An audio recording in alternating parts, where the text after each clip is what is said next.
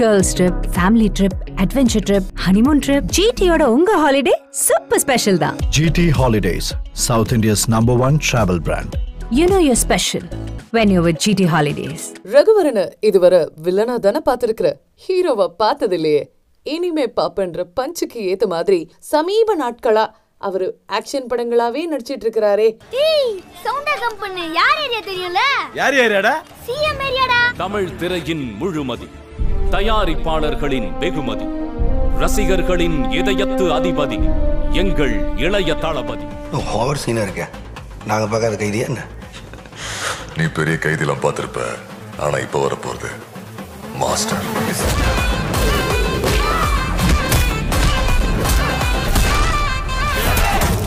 இறங்கணும்னு முடிவு பண்ணிட்டேன்னா சைலண்டெல்லாம் வரும்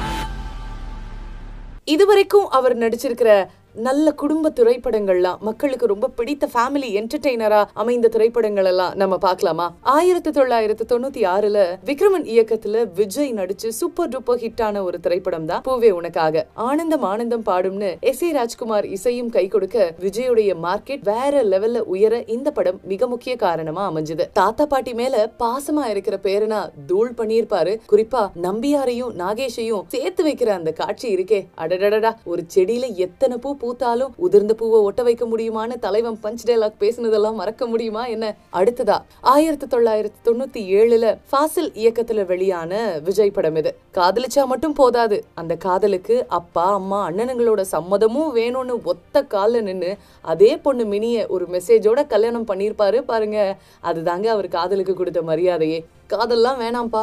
அண்ணனும் அம்மாவும் அப்பாவும் தான் முக்கியம்னு பிரிஞ்சாலும் கூட உங்களோட செயின் ஒன்று என்கிட்ட மாட்டிக்கிச்சு. கொண்டு வந்து கொடுக்கலாமான்ற ரேஞ்சில் குடும்பத்தோட மினி வீட்டுக்கு போய் சிம்பத்தியை கிரியேட் பண்ணி கடைசியில் மினியை ஃபுல்லாகவே தூக்கிட்டு வந்துடுறாங்க சிவகுமாரன் ஃபேமிலி எவ்வளோ ஒரு நல்ல காதல் திரைப்படமாக அமைஞ்சிருக்கு.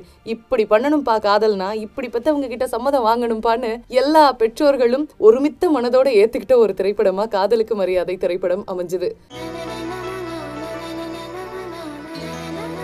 அடுத்ததா நினைத்தேன் வந்தாய் படம். விஜயுடைய ஹியூமர் சென்ஸ் அதிக அளவுல ஒர்க் அவுட் ஆன ஒரு திரைப்படம்னா இதுதான். தேவயானியோட அவர் வர்ற காட்சிகள் எல்லாமே ஹியூமர் நிறைந்ததா இருக்கும். செந்தில் மற்றும் மற்ற நடிகர்களும் அதற்கு உறுதுணையா இருந்திருப்பாங்க. காதலிச்ச பொண்ணுதான் கல்யாணம் பண்ணிக்குவேன்னு இவர் ஒத்த கால்ல நிக்க திருமணம் நிச்சயமான பொண்ணதான் கல்யாணம் பண்ணிக்கணும்னு விஜயோடைய அப்பாவும் ஒத்த கால்ல நிக்க எங்கள் அக்காவுக்காக நீங்கள் உங்கள் காதலை விட்டு கொடுக்கணும்னு ரொம்ப அடம் பிடிக்க காதலிச்சவங்க தான்ப்பா ஒன்று சேரணும்னு தேவயானி மொத்தமாக விட்டு கொடுத்துருவாங்க. அந்த அளவுக்கு ஒரு ஒற்றுமையுள்ள திரைப்படமா நினைத்தேன் வந்தாய் திரைப்படம். விஜயுடைய கேரியர்ல ஒரு முக்கியமான திரைப்படமா அமைஞ்சிருந்தது.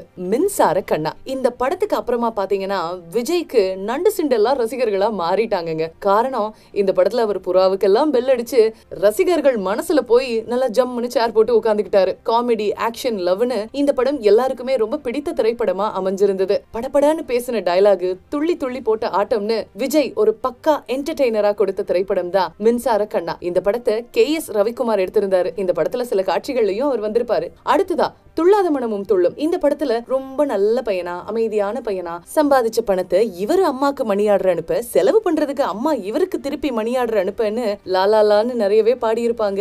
தான் காதலிக்கிற பொண்ணு சிம்ரனுக்காக ஆசாசையா வளர்த்த செடிகள்ல இருந்து ரோஜா செடியை பறிக்கும் போது ஏதோ பக்கத்து வீட்டு பையன் தான்ப்பா இந்த மாதிரியான காட்சிகள் எல்லாம் நடிச்சிட்டு போறாரு அப்படின்னு நினைக்க வச்சிருந்தாரு. உருகி உருகி காதலிக்கிற பையனா அவரு இன்னிசை பாடினது படத்துல மட்டும் இல்லைங்க. ரசிகர்களோட மனசுலயும் தான் குயிலிசை முகம் தேவையா? அடுத்ததா பிரியமானவளே திரைப்படம். கணவன் ஒருத்தன் கிடைச்சா இப்படிதான்ப்பா கிடைக்கணும் அப்படின்னு பெண்களை பொறாமப்பட வச்ச ஒரு படம் தான் பிரியமானவளே திரைப்படம். இந்த படத்துல ஒரு ஃபாரின் பையனா கல்ச்சர்னா என்னன்னே தெரியாம வளர்ந்த பையனா அப்படியே தத்ரூபமா நடிச்சிருப்பாரு நம்ம விஜய். அந்த சமயத்துல தான் அவருக்கு கல்யாணம் கூட ஆச்சான் ஜூன் ஜூலை மாதத்தில் இந்த படத்துல ஒரு பாட்டு வரும் பாருங்க. அப்போ நிஜமாவே விஜய்க்கு குழந்தை பிறந்ததா செய்திகள்லாம் வந்துச்சுன்னு அந்த சமயத்துல படிச்சதா ஞாபகம். காதலுக்கு மரியாதை கொடுத்தாச்சு. பிரியமானவிலை படத்துல மனைவிக்கு கூட மரியாதை கொடுத்தாச்சு. அப்ப நண்பர்களுக்கெல்லாம் எப்பதான்ப்பா மரியாதை கொடுக்கறதுன்னு நட்புக்கு முக்கியத்துவம் கொடுத்து நட்பு சென்டிமெண்ட்டை மையமா வச்சு எடுத்த திரைப்படம் தான் ஃப்ரெண்ட்ஸ் திரைப்படம். இந்த படத்துல சூர்யாவும் விஜய் கூட சேர்ந்து நடிச்சிருந்தாரு. இதுல நட்புக்கு அந்த அளவு அளவுக்கு முக்கியத்துவம் கொடுத்துருக்கிறத பார்த்தா நமக்கு நாலு ஃப்ரெண்ட்ஸ் இந்த மாதிரி இருக்க மாட்டாங்களான்னு நமக்குள்ளேயே ஒரு ஏக்கம் வந்திருக்குங்க. இந்த படத்தினுடைய மாபெரும் வெற்றிக்கு கான்ட்ராக்டர் நேசமணி அதாங்க நம்ம வடிவேலுவும் மிக முக்கிய காரணங்க. இதுக்கப்புறமா விஜய் நடிப்புல வெளிவந்த பல படங்கள்ல ஃபேமிலி சென்டிமெண்ட் இருந்தாலும் ஆக்ஷன் காட்சிகளுக்கு தான் அதிக முக்கியத்துவம் இருக்கிறதா தெரிஞ்சது.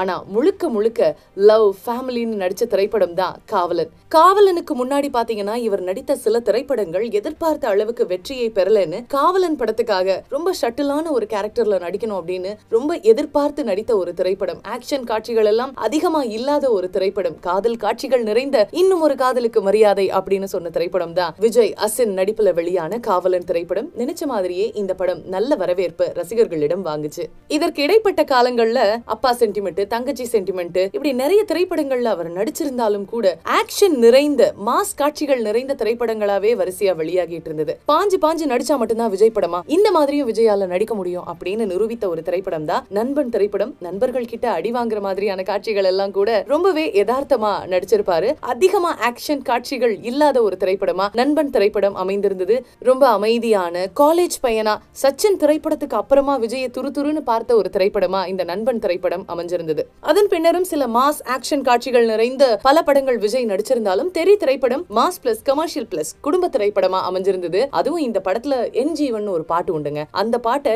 இலசுகள் மத்தியில ரொம்பவே பிரபலமாக்கி விட்டுட்டாங்க. யாருக்கு கல்யாணம்னாலும் இப்ப வாட்ஸ்அப் ஸ்டேட்டஸ் அந்த பாட்டு தான் இன்னி வரைக்கும் கூட. என்னதான் சமந்தாவோட ஒரு பக்கம் டியூட் பாடிட்டு இருந்தாலும் கூட இந்த படத்துல நைனிகாவும் மிக முக்கிய கதாபாத்திரமா அமைஞ்சிருந்தாங்க. ஏன்னா விஜயுடைய லிட்டில் பிரின்சஸா இந்த படத்துல நைனிகா தான் நடிச்சிருந்தாங்க மீனாவுடைய பொண்ணு. அப்பா பொண்ணு இருவருக்குமான அந்த காட்சிகளை விஜய் அண்ட் நைனிகாவை வச்சு அட்லி ரொம்ப அழகாவே படமாக்கி இருப்பாரு அந்த காட்சிகள் எல்லாம் ஸ்டேட்டஸா வச்சுக்கிட்டு இந்த டேட்ஸோட லிட்டில் பிரின்சஸ் படுத்துற பாடு இருக்கே இன்னும் விஜய் இந்த மாதிரி நிறைய படங்கள்ல நடிக்கணும் அப்படின்னு எல்லார் மத்தியிலயும் ஒரு எதிர்பார்ப்பை கிளப்பி இருந்தது சொல்ல போனா விஜய் படம்னா நூறு கோடி எத்தனை கோடி? நூறு கோடி பே அப்படின்னு சொல்ற அளவுக்கு மாஸ் ஆக்ஷன் காட்சிகள் எல்லாத்தையும் ரசிகர்கள் எதிர்பார்க்கறாங்க தான் ஆனாலும் ஃபேமிலி ஆடியன்ஸ்க்கு ஏத்த மாதிரி எப்ப சார் ஒரு படம் பண்ணுவீங்க அப்படின்னு விஜய் கிட்ட மக்கள் கேட்காத நாள் இல்லையா? ஒருவேளை இந்த எதிர்பார்ப்பை எல்லாம் பூர்த்தி செய்யற மாதிரியான படமா தான் தளபதியோட அறுபத்தி ஆறாவது படமான வாரிசு தி பாஸ் ரிட்டர்ன்ஸ் படமா இருக்குமோ பீஸ்ட்க்கு அப்புறமா தமிழ் சினிமாவோட பாக்ஸ் ஆபீஸ் பாஸ் ரிட்டன் ஆக வாழ்த்துக்கள். அது மட்டும் இல்ல அவருக்கு நம்முடைய பிறந்த நாள் வாழ்த்துக்களும். சினி உலகம் சார்பா தளபதி விஜய் அவர்களுக்கு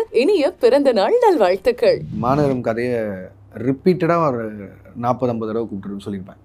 ரெண்டரை மணி நேரம் ரெண்டரை மணி நேரம் நரேஷன் சொல்லிட்டே இருப்பேன். நான் நாற்பது தடவைன்னு சொல்கிறது வந்து அட் அ ஸ்ட்ரெச் ஒரு ரெண்டு மாதம் கேப்பில் அத்தனை பேர்கிட்ட சொல்லியிருப்பேன். அவ்வளோ ஊருக்கு போயிருப்பேன் போய் கதை சொல்லிகிட்டே இருந்திருப்பேன். இதெல்லாம் ஒரு கதையாப்பான்னு தூக்கி போட்டது இருக்குது கிட்டத்தட்ட ஒரு நாற்பது லட்சம் பேர் ஐம்பது லட்சம் பேர் ட்ரை பண்ணுறாங்க உங்கள் இடத்துக்கும் என் இடத்துக்கும் வரதுக்கு ஸோ இந்த இடத்துல நம்ம இருக்கும்போது இது எவ்வளோ ரெஸ்பான்சிபிளாக ஃபீல் பண்ணணும்னு கைதி செட்டில் இருக்கும்போது சொல்லுவார். ஒரு பெரிய ஒரு சக்ஸஸ் ரேட்டில் ஒரு சின்னதாக ஒரு ஹேட்ரடும் இருக்கிற பாயிண்ட் இருக்குல்ல